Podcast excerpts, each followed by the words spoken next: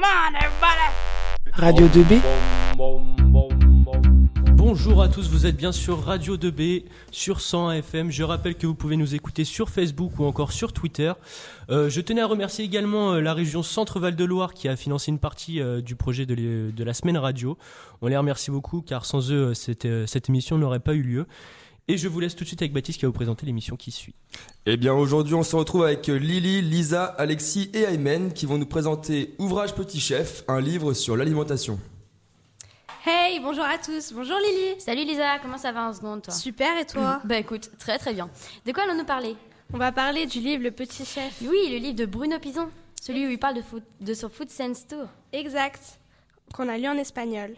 À travers son livre, Bruno Pison, nous Le Petit Chef, nous fait voyager dans différents pays, dans cinq continents. Dans les merveilleux pays qu'il a vus à travers le personnage du petit chef. Exact. Il fait le tour de 35 pays et n'en cite seulement 20. Dans son livre, parmi toutes les étapes, il parle du gaspillage alimentaire avec Caroline en France, de l'agriculture bio avec Lee en Chine et du recyclage avec Jackie en Belgique.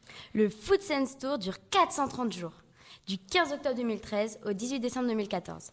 Durant ce voyage, il rencontre Birk Beur, en Russie. C'est un enfant avec qui il est resté plus de 9 mois. C'est d'ailleurs cet enfant de 12 ans qui lui a donné envie d'écrire son livre. Il découvre plein de saveurs différentes, de nouvelles cultures, de nouveaux paysages. Stéphane Ratter, tu te souviens? Ah oui, son illustrateur. L'a accompagné pendant son long voyage autour du monde. Et pour finir, Bruno Pison a publié son livre en 2016. Maintenant, passons à la présentation globale du livre avec Alexis Et et. Aymen. Donc, merci les filles. Bonjour à tous, bonjour Aymen. Bonjour Alexis, dis-moi le sujet du jour. Aujourd'hui, on va parler d'un livre, Le Petit Chef, écrit par Bruno Pison. Alexis, que peux-tu nous dire sur le petit chef? Le Petit Chef est aussi le surnom du personnage principal qu'on peut trouver dans le livre. Bruno Pison a choisi un petit garçon pour sa curiosité et son innocence. Ce personnage a été mis en scène pour attirer les enfants afin qu'ils puissent s'identifier au personnage. Cela va permettre à l'enfant de s'intéresser à autre chose que la technologie moderne. À ton avis, Aymen, pourquoi on a mis autant d'illustrations dans ce livre? C'est pour que l'enfant s'intéresse au livre et en comprenne le but. En plus, le livre a été traduit dans tellement de langues que les illustrations vont pouvoir aider l'enfant à passer la barrière de la langue. Mais en fait, c'est quoi le but du livre? Le but est d'expliquer ce qu'est le développement durable, la gastronomie à travers le monde et la production agricole selon le pays où on se trouve. Le développement durable est une manière de faire durer des richesses pour les générations futures.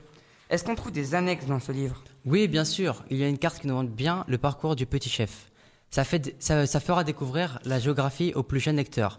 Mais attends, on sait toujours pas ce qu'il fait en arrivant dans ces pays, le petit chef. Ah mais oui, c'est vrai Explique-nous tout ça. Dans chaque nouveau pays, il rencontre des locaux pour découvrir leur culture et leur alimentation. Merci pour ces explications. Sur ce, notre passage se termine.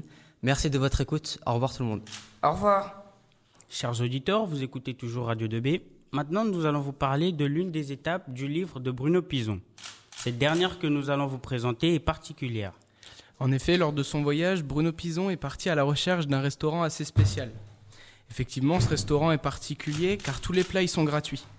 La propriétaire du restaurant s'appelle Katrina et a expliqué à Bruno le fonctionnement de son restaurant, qui se trouve en Australie. Pour commencer, ce restaurant existe depuis 14 ans. Il fonctionne grâce aux dons des clients. Même si un client n'a pas d'argent, il peut quand même entrer et y manger. Les volontaires ou bénévoles aident pour le service des plats, mais aussi pour le recyclage de la nourriture qui aurait dû être rejetée. Comme nous l'avons dit, le restaurant vit grâce aux dons des clients. Exactement. Un jour, un client très généreux a donné un chèque d'une valeur de 5000 dollars pour aider le restaurant à avancer dans sa perspective de restaurant gratuit. Katrina possède aussi un autre restaurant à Sydney, en plus de celui situé à Melbourne. Elle a un autre projet, celui d'ouvrir d'autres restaurants gratuits en Nouvelle-Zélande. C'est un beau projet. Alors Joseph, qu'est-ce que tu penses de ces restaurants gratuits? Oui, en effet, c'est un beau projet, mais je pense que ce concept aura du mal à s'étendre dans le monde. Après les restaurants gratuits en Australie, nous allons maintenant vous parler de la production et de la consommation des insectes en Chine. Le petit chef a fait un trajet de 10 heures de train, de 110 heures pardon, de train entre la Russie et la région de Yunnan, dans le sud de la Chine. Dans ce pays, il y a 1 milliard 400 millions d'habitants. En effectuant ce périple, le petit chef a aussi appris à jouer aux cartes russes. Il a de plus rencontré de nouvelles personnes et a tissé de nouveaux liens avec des producteurs d'insectes locaux. La présence d'insectes dans l'alimentation est à la base une coutume chinoise et mexicaine. Les insectes sont une source très bénéfique pour l'humain. Ils sont d'une qualité nutritionnelle très convenable et ceux-ci contiennent beaucoup de minéraux et peuvent facilement remplacer la nutrition habituelle. Le producteur parle d'un plat particulier, comme des escargots farcis avec du beurre et du persil. De plus, celui-ci veut introduire ses restaurants d'insectes en Europe et même dans le monde entier.